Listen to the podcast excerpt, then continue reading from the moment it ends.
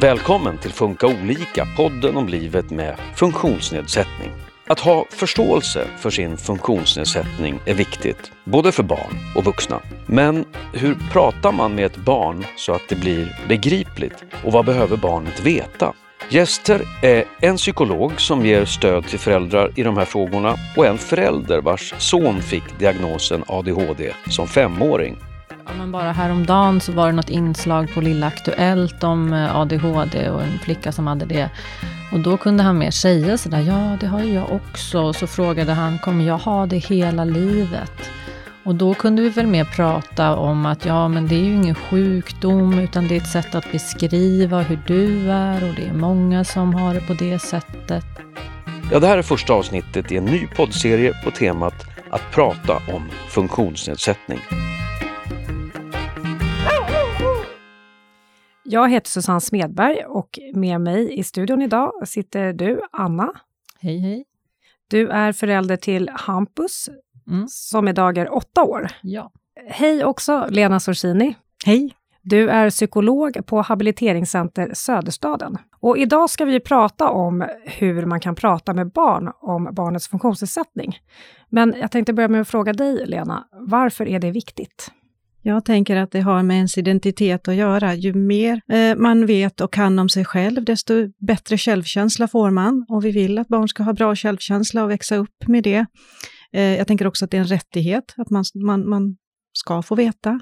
Vad eh, är det som kan vara svårt med att prata med barn? Jag tänker det många saker som kan vara svåra. Dels att man inte riktigt vet hur man ska göra det, när man ska göra det. Tänk om barnet blir ledsen, eller tänk om barnet inte frågar, kanske inte undrar så mycket, kan en del föräldrar tänka. Eh, så jag tror att man lägger ganska många hinder. Jag vet att det är svårt eftersom jag träffar många föräldrar som uppger att man tycker att det är svårt. Hur ska man prata? Och när? Eh, Anna, eh, Hampus var ju fem år när han fick eh, sin diagnos. Hur eh, pass mycket förstod han av vad som hände då kring utredning och varför det gjordes? Eh, jag tror kanske inte att han förstod så mycket mer än att han skulle gå iväg och träffa någon och liksom svara på frågor och var väl vissa eh, ja, tester som han skulle göra. Men vi uppfattade nog inte att han eh, begrep vad det här syftade till. Och eh, när han väl fått diagnos, Mm. vad fick ni för information kring det då? Eh, vi fick ju information om vad det innebar och blev hänvisade till ADHD-center eh, för att gå utbildning och föreläsningar där. Och så fick vi också rådet att prata med Hampus eh, om att han hade fått den här diagnosen och utifrån hans mognad och förståelse ändå förklara eh, vad det kunde innebära för honom. Och det gjorde ni då? Ja, det gjorde vi. Men eh, hur mycket han förstod. Han, han ja men som du sa här, att han eh, eh, ville inte riktigt prata om det, så uppfattar vi det. Utan han lyssnade och sen sa han inget om det och så gick han iväg och ville göra någonting annat. Lena, jag antar att det här kan vara en ganska vanlig situation. Vad kan man göra då? Jag tänker absolut att det är precis som du Anna beskriver, att, eh, att barn inte kanske frågar så mycket eller undrar så mycket, om det är svårt att veta hur mycket tar de in. Jag tror att det ändå är viktigt att man har pratat om det, för att man som förälder, behöver, eller vuxen behöver visa att eh, det här är pratbart, vi kan prata om det här. Eh, men att barn inte ställer så mycket frågor eller funderingar är ju vanligt och eh, man ska nog inte förvänta sig det heller, tänker jag. Utan har man visat att det är pratbart så kommer barnen ofta tillbaka senare med frågor. Och tvärtom, nämner man det inte alls så kommer barnen inte att fråga heller, för då är det inte pratbart. Eh, så det är av den anledningen jag också tänker att det är jätteviktigt att, att man föregår som vuxen. Finns det någon annan, jag tänker efter att ha fått diagnos då, är det föräldrarnas skyldighet att berätta för barnet eller ligger det också i sjukvården? Ja, jag tänker som utre om man är utredande psykolog och sätter diagnos hos, eller ett, ett utredningsteam, så har, tycker jag att man har ett stort ansvar. Dels att också berätta för barnet, varför gör vi det här? Att på något sätt förklara för barnet att vi gör det här för att titta efter vad har du lätt för och vad har du svårt för, så att vi ska kunna hjälpa dig på ett bra sätt. Eh, och självklart också efteråt, eh, beroende på barnets mognad och så, och i diskussion med föräldrarna, så behöver barnet också få reda på, vad kom vi fram till? Vad såg jag? Och där lyfta fram framförallt styrkor, tänker jag. Många gånger är det det viktiga. Det här såg jag att du var bra på och det här var lite svårare. Och att det här var svårt kanske har ett namn och så kan man prata om det. Och där tänker jag att jag också själv har blivit bättre på det under senare år. Jag gjorde inte det heller i början så mycket när jag var ny psykolog, att jag också ger skriftligt till barn. Att man får med sig ett, ett litet papper där det faktiskt står de här sakerna. Det här är du bra på, det här har du svårt för, det här du har svårt för kanske har ett namn. Och att det har ett namn är för att andra ska förstå vad du behöver för hjälp. För jag tänker, barn har ju inte så mycket värderingar på diagnosnamn och så, utan det är mer en förklaring för att vuxna ska förstå. Fick ni någon sån här eh, information eller hjälp? Nu är det ju flera år sedan, så jag kommer inte exakt ihåg, men det var ju, psykologen gav ju oss i uppgift att prata med Hampus. Och sen har jag väl upplevt lite, både på ADHD-center och när man söker själv information, att det är mycket som vänder sig till lite äldre barn. Det finns sådana här böcker och, och fylla i ehm, eh, ja, saker som de ska göra. Och det har väl vi känt att det skulle finnas vinster med, eh, eftersom Hampus var ganska liten när han fick sin diagnos. Att det hade funnits ett material som vi hade kunnat använda som vi också fick eh, i samband med utredningen. Jag tänker utifrån det du säger, att det är ganska stort ansvar att lägga till föräldrar, eh, den uppmaningen. Prata med ditt barn, men inte riktigt ge riktlinjer. Vad ska jag säga? I? Vi fick mm. nog lite riktlinjer för hur vi, vad vi skulle säga och så, men eh, just det där att kanske eh, utifrån hans ålder ha en bilderbok eller mm. någonting som kunde göra det mer begripligt för honom. Jag tänker det kanske är en, eh, det händer ju något för föräldrarna också, när ens barn mm. får diagnos. Så det är liksom två absolut, processer. Absolut, det är det. Och jag tänker att som förälder behöver man ju kanske också få mer information om diagnosen, landa lite i diagnosen innan man pratar med sitt barn. Eh, så att, att, ja, att man har tänkt ut vad är bra att säga, vad är okej okay att säga. Ska vi säga diagnosnamnet, ska vi inte, vad känns eh, bra att säga för oss? Eh, så att det, att prata med barnet behöver ju inte ske precis just då. Det kan också vara senare. Jag tänkte det, Anna, på vilket sätt påverkas Hampus och övriga i familjen av ADHD? Eh, ja, det, dels eh, har ju vi lärt oss att ha rutiner är A och O. Och det är det ju för alla barn, eh, men kanske extra mycket för Hampus. Så vi har ett ganska inrutat liv och om vi reser bort eller på något sätt förändrar i vardagen så försöker vi så snabbt som möjligt upprätta ungefär samma rutiner med liksom allt från mattider till lite ja, vila och avslappning och kvällsrutiner och när sova och allt sånt där.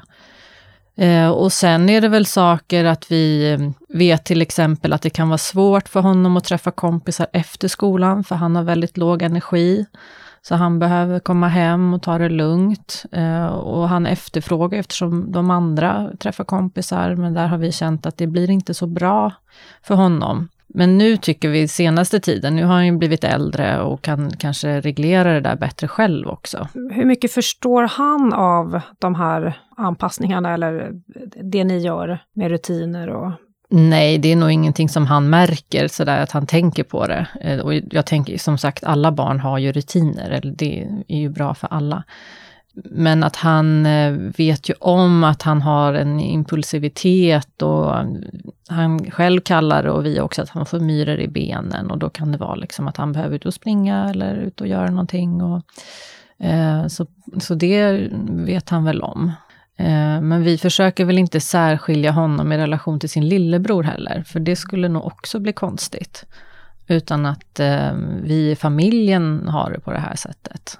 Är det något som eh, har varit svårt att ta upp? Alltså, fram tills mm, ganska nyligen så ville ju inte han kännas vid det här. Att liksom, och begreppet ADHD, han tyckte det var jättejobbigt. Och som sagt, vi ha, har ju ett par böcker som är liksom barnböcker om ADHD och barn med mycket energi. Eh, och han har inte velat läsa dem. Och, men nu, ja men bara häromdagen så var det något inslag på Lilla Aktuellt om eh, ADHD och en flicka som hade det. Och då kunde han mer säga sådär, ja det har ju jag också. Och så frågade han, kommer jag ha det hela livet? Och då kunde vi väl mer prata om att ja, men det är ju ingen sjukdom, utan det är ett sätt att beskriva hur du är och det är många som har det på det sättet. Och eh, idag vet vi så mycket om det så vi kan hjälpas åt så att det här kommer liksom fungera för dig. Vad tänker du, Lena? Jag tänker att det låter jättefint att ni har haft de där böckerna. Sen att han inte har velat titta i dem innan, men jag tänker det är just det här att erbjuda, att det finns, det här kan vi prata om och nu när han är lite äldre så, kom, så kommer det, så kommer frågorna.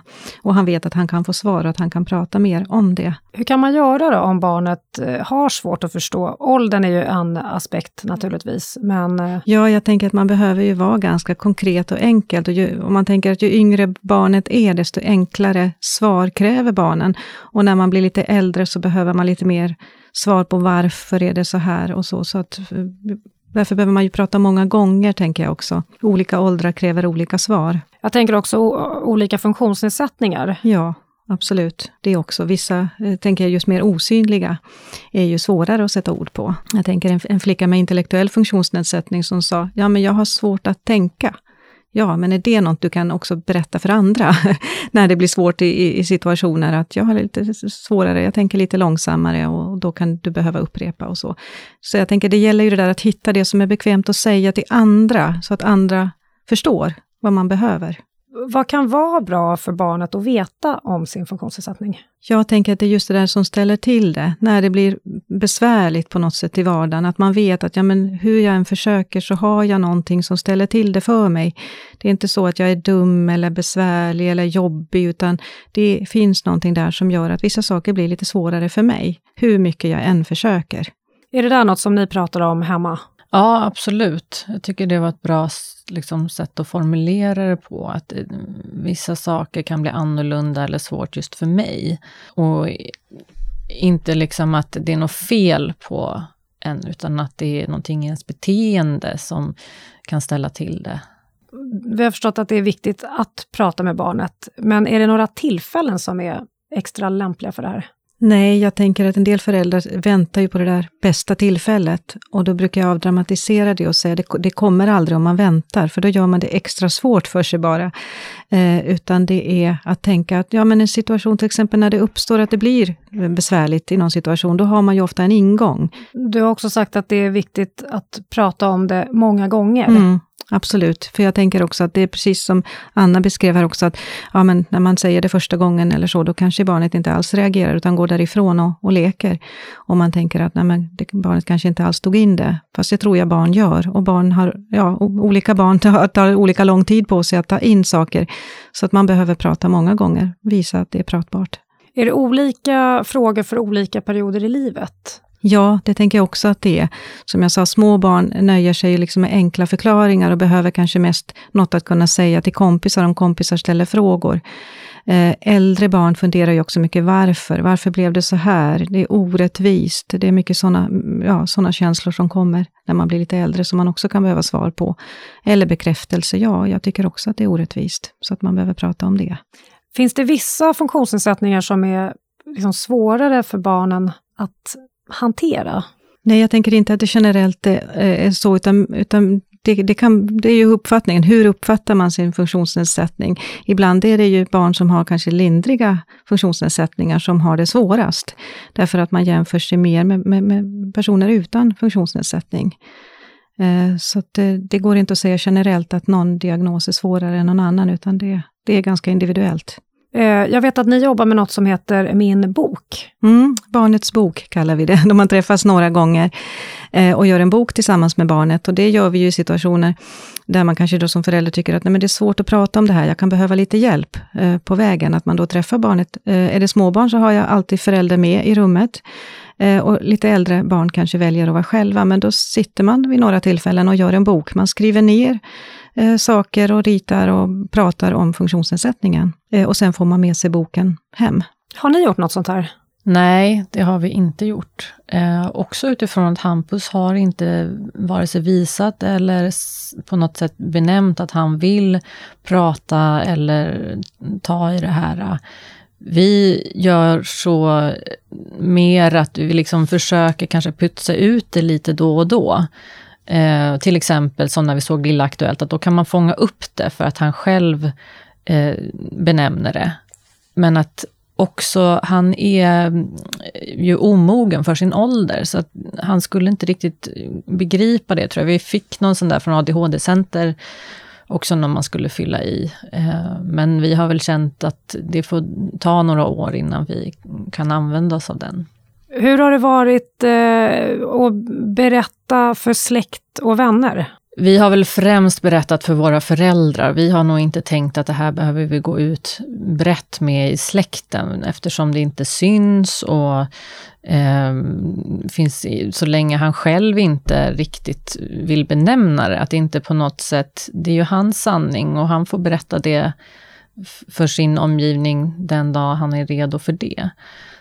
Eh, men föräldrarna har väl tagit emot det på lite olika sätt och eh, någon har väl kanske mer känt att ja, men det här med diagnoser och det är väl ingenting och han är den han är och han är liksom nyfiken och mm, tycker om att göra massa saker och det är väl bara en egenskap. Och andra har tyckt att ja, men det är till hjälp att liksom ha den här diagnosen och gått på mormor och morfar och farmor och farfar utbildningar och att just ha det som en förklaringsmodell och kanske påminna sig om när det blir tokigt när de passar och är med honom att eh, veta att ja, men det, han har en funktionsnedsättning och han behöver hjälp på ett sätt som andra barn inte behöver. Mm, jag tänker det här som du säger, man berättar ju, jag tänker att man berättar för dem där det, där det blir en hjälp för barnet för att få en större förståelse. Man har ju liksom ingen skyldighet att berätta för alla. Eh, för det undrar ju föräldrar ibland, ska vi berätta för hela klassen, eh, för föräldrarna, hur ska vi tänka? Och jag tänker att det, det kan vara olika. Men när man känner att nej, men om jag berättar nu så är det till hjälp för mitt barn, då kan man berätta. Jag tänkte också det som du sa Anna, det här med att eh, respektera hans vilja. Hur långt ska man gå där? Ja, jag tänker nog att man, om man ska berätta för andra, jag tänker till exempel en skolklass eller, eller för föräldrar, i, i, eh, så, så tänker jag att man behöver ha barnet med sig lite grann, i alla fall lite äldre barn, så tänker jag att det är viktigt att barnet får vara med. Men vad ska vi berätta? Hur ska vi berätta? Eh, och jag har något skräckexempel på en pojke med en CP-skada, där en person i skolan gick runt i olika klasser och berättade om CP-skada, men han visste ju inte alls vad har, vad har han sagt?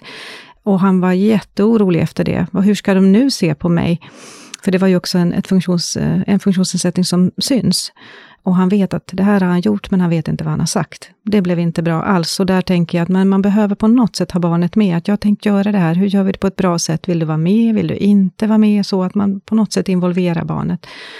Äh, med mindre barn tänker jag, där det kanske inte går att involvera barnet så mycket, där tänker jag att man får hålla det väldigt allmänt om man ska prata om olikheter, som man ju gör på många förskolor. Så vad, på vilket sätt är vi lika, på vilket sätt är vi olika? Att mer ta det på, på det sättet istället. Hur är det i Hampus skola och i Hampus klass? Är det här något ni har pratat om där? Inte så att vi har gått ut i klassen och med föräldrarna, men vi har ju en dialog hela tiden med lärare och studierektor.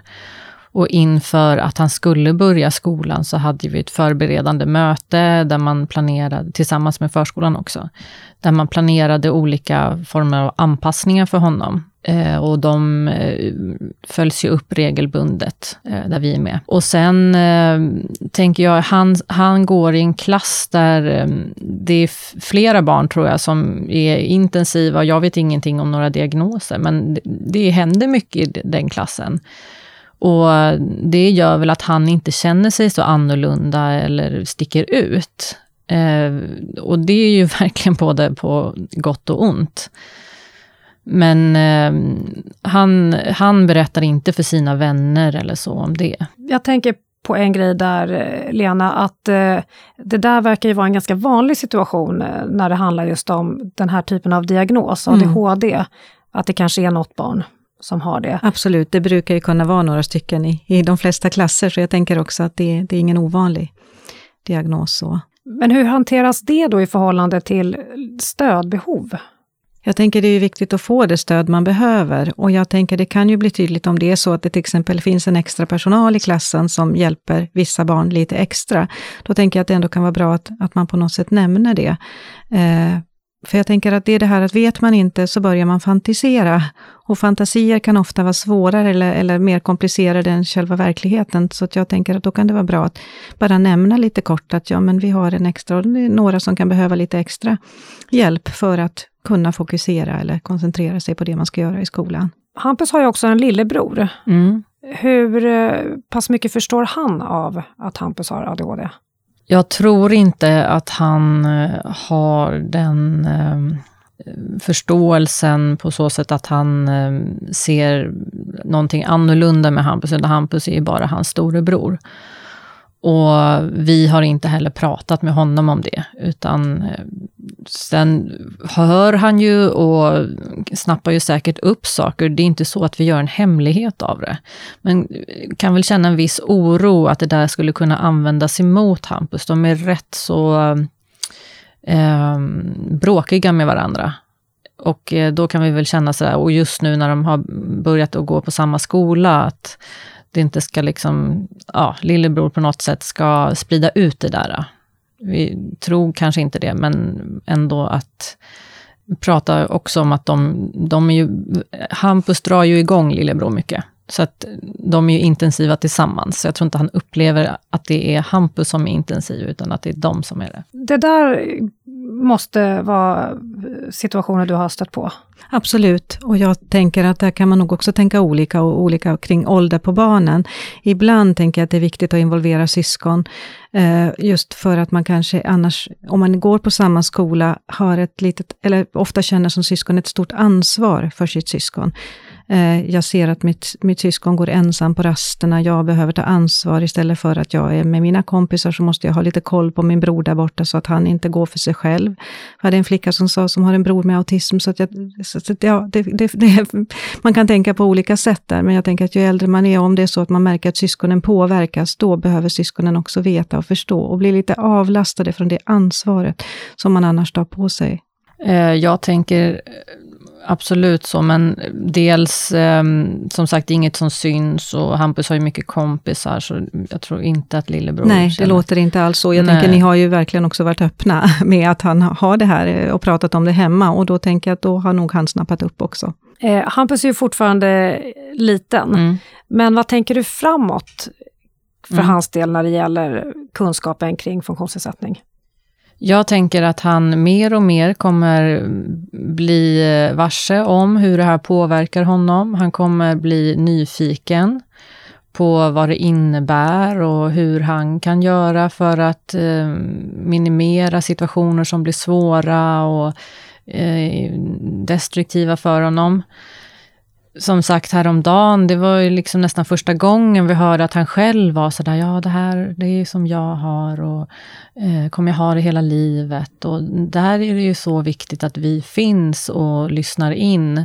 Det här med att eh, använda funktionsnedsättning som en ursäkt, mm. är det något eh, du funderat på?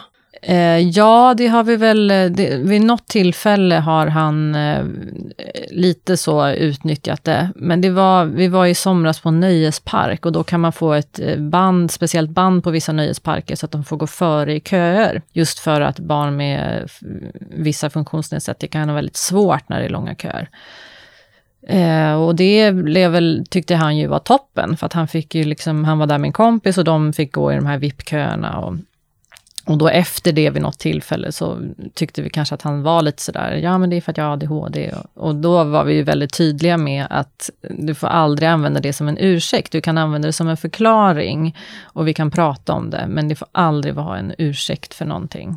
Jag tänker min erfarenhet är nog inte att barn använder det som en ursäkt, utan jag tänker det där exemplet lät ju väldigt härligt, att också kunna se att det finns fördelar med att ha, ha en funktionsnedsättning och att, att man faktiskt då kan få göra saker som andra inte får. Mm. Det tänker jag att det kan barn behöva också. Jag tänker det kan ändå finnas något i det där att, eh, det gäller säkert vuxna också, men både det här att eh, man behöver hjälp med vissa saker, men att det också kan vara att man då inte heller behöver göra vissa saker. Ja, jag tänker min upplevelse är inte att barn på något sätt utnyttjar det så, utan jag tänker att barn som just som, ja, som har ADHD, många barn med autism och många barn med funktionsnedsättningar överlag, har ju mindre ork, som vi har varit inne på också.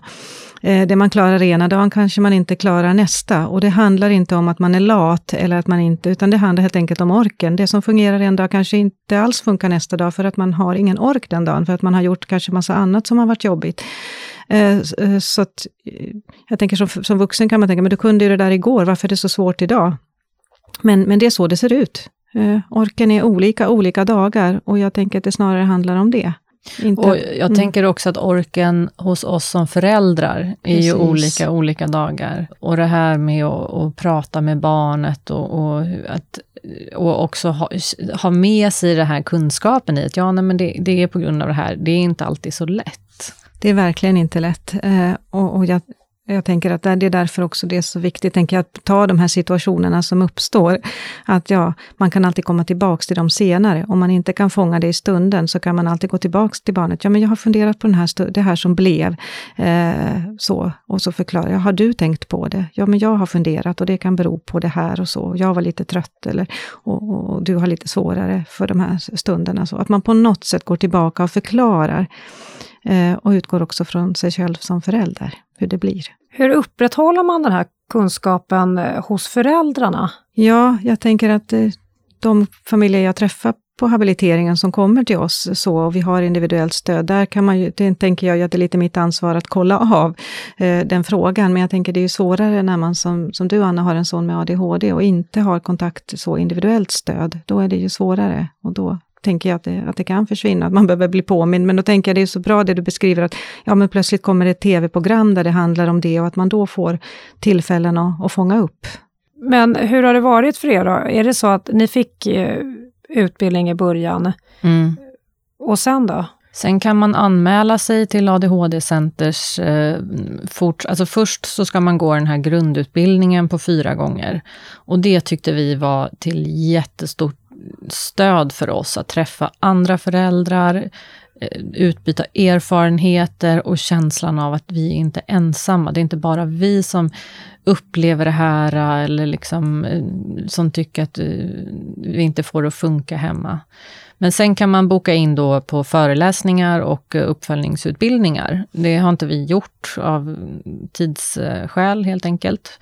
Och också för att, ja, det kan man ju fylla på under barnets hela uppväxt. Ehm, så det kanske kommer upp frågor om ett par år som vi vill. Men annars har vi ju inget stöd från vården eller så. Men har du själv något sätt eh, så att du ändå fyller på dig själv med kunskap? Ja, jag försöker ju läsa ehm, både, det finns ju skönlitterär, eller inte skönlitterär, men ja, böcker där föräldrar eller anhöriga berättar eller egna erfarenheter.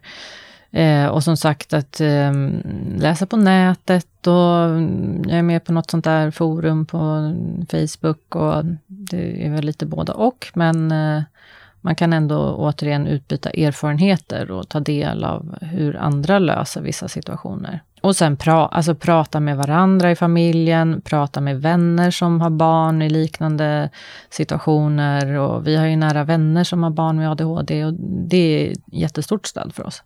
Och det tänker jag är viktigt, just det här att få träffa andra, att inte känna att man är så ensam, både som förälder och som barn med funktionsnedsättning. Att se att men det finns andra som tänker och funderar precis som jag. Eh, och det är ju också det här identitetsskapande, tänker jag, att inte, inte vara själv i det, utan förstå att nej, men andra med den här funktionsnedsättningen har också de här frågorna och tankarna. Och många gånger när jag pratar med barn så behöver barn också förstå att saker kan heta samma sak, men man, har- man har ändå olika svårt. Att det finns olika grader av eh, alla diagnoser. Man kan ha lite eller man kan ha mer. Eh, och det kan heta samma sak. Men hur blir det just för mig? Jag tänker till exempel barn med autism, det heter autism, allt heter det, men svårigheterna kan vara otroligt olika. Och hur påverkar då autismen, vad är det som autismen ställer till det för mig? Att det kan vara väldigt viktigt att prata om, att det kan se olika ut. Eh, för annars kan det vara, ja, men jag har fått den här diagnosen, men jag, jag tycker inte att jag har det. Och hur har andra kommit fram till det? Så att det kan man behöva prata om. Vi har ju pratat om det, men jag tänkte ändå om du träffar då någon förälder som tycker att det är svårt och inte riktigt kan prata med sitt barn om det här, vad säger du då? Eh, dels försöker jag ju stötta hur man kan prata eh, och avdramatisera det, men också så erbjuder såklart att vi kan göra det tillsammans. Att man träffar barnet ihop eh, och gör det tillsammans. Det är dags att avsluta nu, eh, men innan dess så vill jag fråga om det är något som ni vill skicka med till andra föräldrar? Något tips eller något som till exempel har varit för bra för er familjerna? Ja, dels tycker jag att eh, den här eh, utbildningen på ADHD-center var mycket till stöd och det som var mest till stöd, det var ju att prata med andra föräldrar. Och hittar man andra forum för det tror jag att det är väldigt positivt. Och då kan man ju bland annat prata om vad det innebär eh, för sin familj, men också hur man ska prata med sitt barn. Eh, och jag tänker det jag vill skicka med är ju att prata. Att prata med barnet om funktionsnedsättningen. Det, jag tänker det går inte att göra fel. Är man på fel nivå så kommer det att märkas. Eh, och då har man ändå startat upp. Så jag tänker att prata hellre en gång för mycket än, än inte alls. Och ta hjälp, tänker jag, om det är svårt, för det förstår jag att det, att det kan vara. Kan det aldrig finnas tillfälle att, berätta, att inte berätta om funktionsnedsättningen? Eh, jag tänker att man snarare ska fundera på vem berättar, om det är så att man till exempel själv tänker att ja, men jag blir väldigt ledsen, jag kommer att börja gråta jättemycket om jag ska berätta för mitt barn, för jag är rädd för att mitt barn också blir ledsen. Då kanske man ska tänka att det är någon annan, den andra föräldern eller någon annan som, som gör det. Men inte att man låter bli, utan mer hur, hur lägger vi upp det? Ja, då säger jag tack till dig Anna för att du kom hit. Tack. Och eh, tack Lena Sorsini, Tack. psykolog på Habiliteringscenter Söderstaden Barn. Du har lyssnat på Funka olika, en podd från Habilitering och hälsa som är en del av Region Stockholm. I nästa avsnitt träffar vi bland andra Peter Ojala, landslagsspelare i källhockey, för att höra när han väljer att prata om sin funktionsnedsättning och vilka reaktioner han då har fått. Lyssna då!